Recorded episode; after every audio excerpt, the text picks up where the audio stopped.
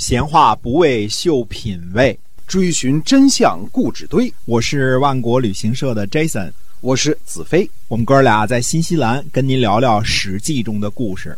各位亲爱的听友们，大家好，欢迎继续收听《史记》中的故事，是由新西兰万国旅行社的 Jason 为您讲的。我们最近在跟您讲那个大禹治水的故事啊，这故事是越讲越有意思了。哎，是的，我们花了很多时间呢，说大禹同学呢，在这个治理黄河，从中游开始到下游，最后直接到秦皇岛啊，碣石啊，在这儿呃入海给黄河挖沟吧。对，因为这个呢，在十三年大禹治水十三年当中呢，这是硬仗比较多，比如说像龙门呐、比如说像孟门呐、比如说像中流砥柱啊这些个地方，它凿石头的这个工程量呢非常的大，对，所以呢它是硬仗，而且呢。呃，这是首仗，首仗嘛，万事开头难，所以一开头的时候呢，所费的时间精力呢，肯定是非常的多的。嗯，那么其中还有一点呢，我们说从大陂这块经过降水，黄河拐弯最后一个弯啊，就往上走了。那么它不是想往东边这个平的地方继续往这儿挖过去，嗯直接挖到现在的黄河的这个水道或者附近啊，是因为什么呢？树败。啊，好几次呢，试了都没成功。嗯走降水呢，实际上是稍微往高的地方走。你要这个水，它是不可能往高的地方走的。如果你往高的地方走，就得沟挖深点儿，是吧？啊这是简单的事儿，对对吧？？嗯所以你沟挖深点儿，那你动用的人力物力就会多一点儿。之所以走这个方法，那是被迫没办法的。我们说大陆。嗯，我们中国这个字儿啊，古代的时候一个字儿呢就是一个词儿，现在我们基本上是两个字儿一个词儿啊。词，比如说这个原，平原这个原，我们都说嗯平原、高原。现在啊，实际上这两个字儿呢，在古代的时候呢，呃，原是指什么呢？高的地方又平的，就是说高原原哎，呃，那你说特别平、特别广阔的地方叫什么呢？叫陆，陆地的陆。陆所以一个是哦陆，一个是原。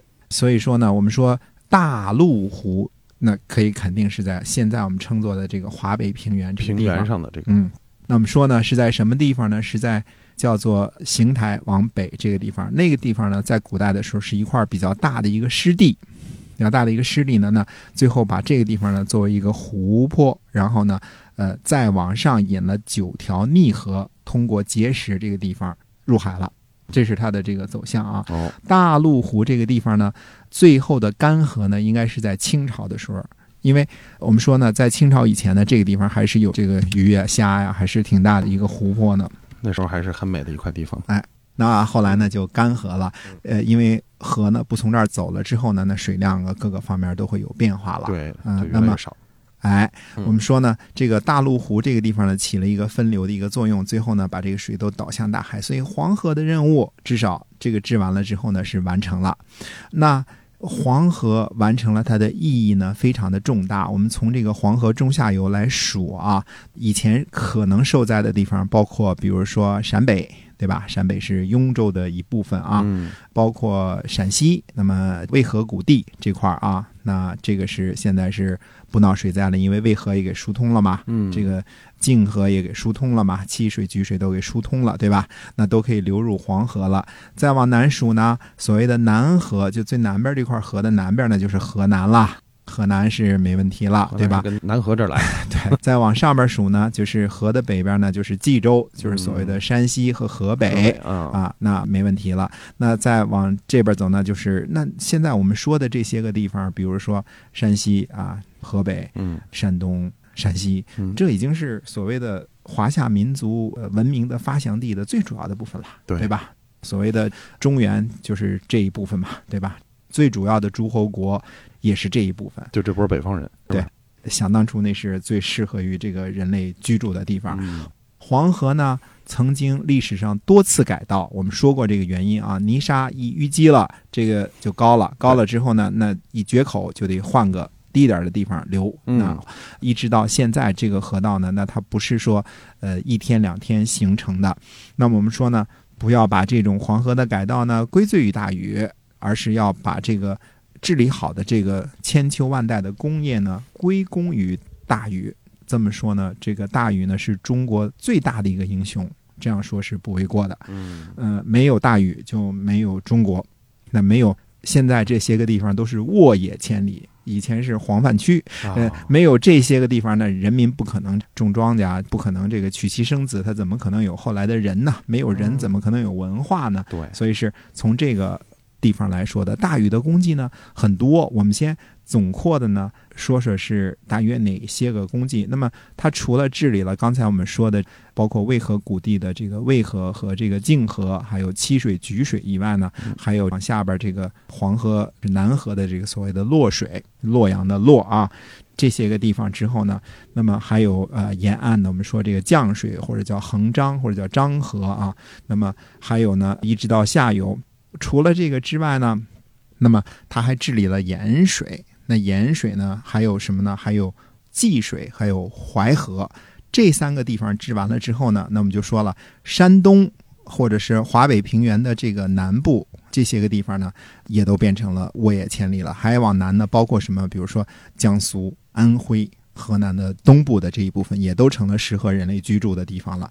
那么还治理了什么地方？治理了长江流域的长江和汉江，其中呢包括鄱阳湖。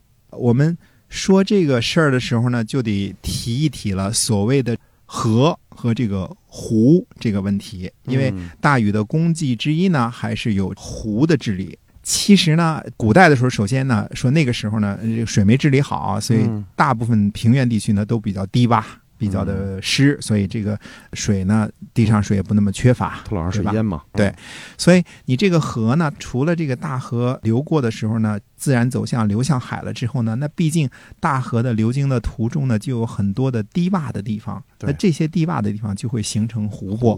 所以这种中国的这种湖泊呢，绝大部分都是跟河大河是连在一起的，嗯它不是一个单一成因的一个湖。比如说这个呃，像新西兰这儿一个火山坑。或者是一个冰河划过的一个大坑，嗯雨水积下来了，流不出去，成了一个冰河湖，或者嗯形成一个火山湖，对吧？？对，那这个情况是不一样的。它中国呢地大物博，地方比较大啊，嗯这个河流的长度呢都非常的长，嗯那在流过的时候呢，比如说愚公当中提到的，像里湖啊、鄱阳湖啊、五湖啊，这些全部都是等于是大江、大河流过的过程当中。那这个地方呢，湖泊大家知道是面临什么问题呢？实际上它是一个等于说是它是中间像个水库似的这么一个作用，对吧？？那么当时大禹呢是坡，也就是说呢，给这个湖呢筑了堤岸，嗯这样的湖呢它就不会往上再泛滥了。嗯再有一点，我们说呢，我们可以肯定的说，南方啊，特别是这个长江流域和汉水流域啊，这个湖泊的面积啊，现在缩小了很多很多很多了。嗯后来这个南方经济发展了，种稻子了，移居过去的人也多了啊。那么一直到明清以前呢，都有大规模的所谓的围湖造田的现象哦发生。把湖给围起来了，填平了，平然后哦造田。因为什么？